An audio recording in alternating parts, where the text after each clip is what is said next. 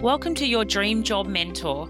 I'm your host, Marissa Jarks, and I'm excited to share my expertise and knowledge to help you stand out in the job market and land the role that you've always wanted. As a qualified psychologist and human resources professional, I've helped thousands of clients to level up their applications and secure their dream roles. I'll be sharing my insights and advice on everything from job seeking tips, navigating application processes, interview preparation, and career development strategies. So, whether you're starting out on your career journey or looking to take your career to the next level, join me on your Dream Job Mentor and let's make your dream job a reality.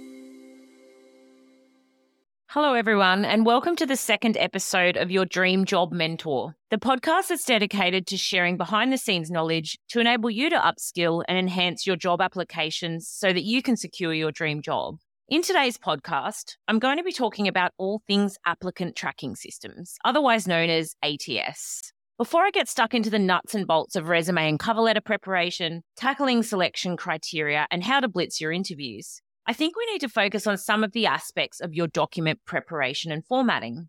This is super important, as if you don't nail this, it doesn't matter how strong of an applicant that you are, how qualified or experienced that you might be, or how well worded your submission is, you're just not going to progress in the recruitment and selection process. So let's talk a little bit about what ATS are and why they're used so that you can better understand and use this information and knowledge to navigate around them. ATS are software application programs that many employers use to manage their recruitment and hiring processes. They're designed to automate and streamline recruitment and selection by allowing recruiters and hiring managers to collect, sort, and track candidate resumes, as well as screen and filter applicants based on keywords, qualifications, and other criteria. The function of an ATS is to simplify the recruitment process and reduce the workload of hiring managers. So it's almost like the self checkouts in the supermarket.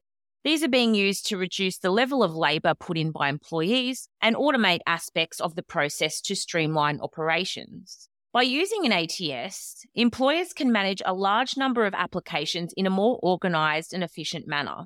ATS can also help employers to screen and filter candidates more effectively, which allows them to identify the most qualified candidates more easily. So, how does this relate to job seekers and why do we need to know about ATS? A lot of government departments and large corporates now use ATS to streamline recruitment processes. It's definitely not so prevalent for small business, but if you're applying for a position with a company that's bigger than a small business, you really do need to be across ATS as you could most definitely be doing yourself a disservice and preventing yourself from success. For job seekers, submitting a resume and cover letter that does not comply with the requirements of an ATS can result in their application being overlooked without ever being seen by a human. Studies have shown that the majority of resumes that are submitted through an ATS are rejected, with estimates ranging from between 50 to 75%. So that's massive. It goes to show that job seekers need to know how to get around the ATS so that their job application documents get in front of a human, get read, and get noticed. So, what are my recommendations to navigate around ATS so that your application gets seen by a real person? My first point would be make sure you use relevant keywords. When you're applying for a job, it's important to use relevant keywords in your resume and cover letter document. These are words that are commonly used throughout the job description or advertisement such as technical skills, job titles, and relevant certifications. Mirroring keywords in your job application is crucial to be able to get through ATS because these systems use algorithms to scan resumes and identify the most qualified candidates for a given job. They do this by looking for specific keywords and phrases that match the job posting.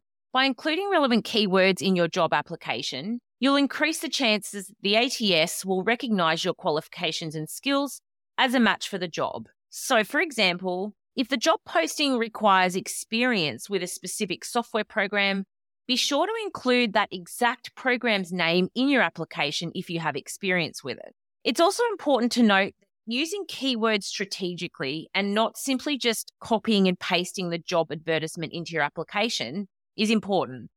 This is because the ATS may also be programmed to recognize and reject resumes that appear to be spam or contain too many irrelevant keywords. So, as a different approach, use the job advertisement as a guide, incorporate relevant keywords and phrases in a natural and more meaningful way. So, in summary, I definitely recommend having a thorough read through the ad, pick up on any keywords, phrases, and attributes that continue to be repeated, scatter these through your documents, and by using relevant keywords, you can increase the chances of your application being selected by the ATS to maximize your success. My second point would be keep your resume and cover letter simple. So, ATS systems are often unable to read fancy fonts, complex layouts, or images.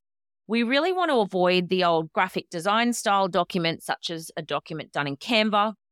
This is great if you're going for a graphic design or creative role, but for anything else, just use Microsoft Word. A .doc or even a PDF is acceptable, but other file types are not, and you'll be rejected. When submitting a resume through an applicant tracking system, it's important to use simple, easy to read fonts that the system can easily scan and understand. The best fonts to use are those that are commonly used in business and have a high readability. So my top five would be Arial, Calibri, Times New Roman, Verdana, and Georgia.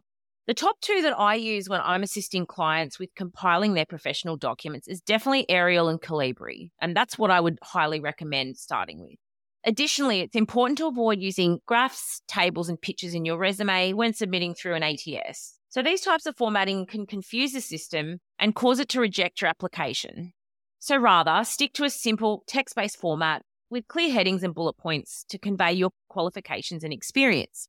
It's really important to note that these approaches may cause your resume to look simple or plain, but I want to convey that less is really more when we're trying to navigate around the ATS. We're not wanting to have the most fanciest, most colourful, or aesthetically pleasing document. It's really not about that. You want to strategically compile a document that gives you your absolute best shot at getting through the hoops of an ATS, and this should be your primary focus. There is a reason why I recommend not having a graphic design style resume, and it's linked to the end goal of getting your application in front of a real person. Beat the ATS by adopting these tips, and you can impress the recruiter in person with your knowledge and skills. But you won't get that chance if you cram your resume with lots of tables, graphics and images, or unusual fonts. You'll just get rejected. Another key tip is, and this goes without saying, but proofread your application. So even if your application gets through the ATS, it still needs to impress the hiring manager. Be sure to proofread your resume and cover letter for errors and typos and make sure it's well written and professional because attention to detail is just a must. In summary, to beat ATS, job seekers should use relevant keywords, keep their resume and cover letter simple, customize their application for each job, and definitely proofread your application before submission. By following these tips, job seekers can improve their chances of getting through the ATS and getting hired. I hope you found these tips and tricks about ATS useful. It's super important to get the structure and layout of your documents right before commencing your work on the content. Unfortunately, many of us don't know about ATS and we wonder why we're constantly being rejected for roles. We all know how gut wrenching, disappointing, and awful it feels to be rejected for a role that you really have your heart set on. So, with these tips in mind, you can ensure that you're doing all that you can to maximize your chances of getting noticed by a human, that is. If you know anyone that would benefit from this episode, feel free to share. Don't forget to subscribe to this podcast for more valuable advice, education, and support so that you can have your best chance at gaining your dream role. Thank you for tuning in to Your Dream Job Mentor, your go to podcast for expert advice on how to craft effective job applications, ace your interviews, and land your dream job. If you're looking for information and support, I encourage you to visit my website at www.dreamjobconsulting.com.au, where you'll find a wealth of educational resources, including blogs. Don't forget to sign up for our newsletter to stay up to date on the latest tips, advice, specials, and events. For questions, you can book a complimentary call with me via my website or take advantage of my one on one interview coaching sessions. Thank you for listening, and I can't wait to hear about your success stories.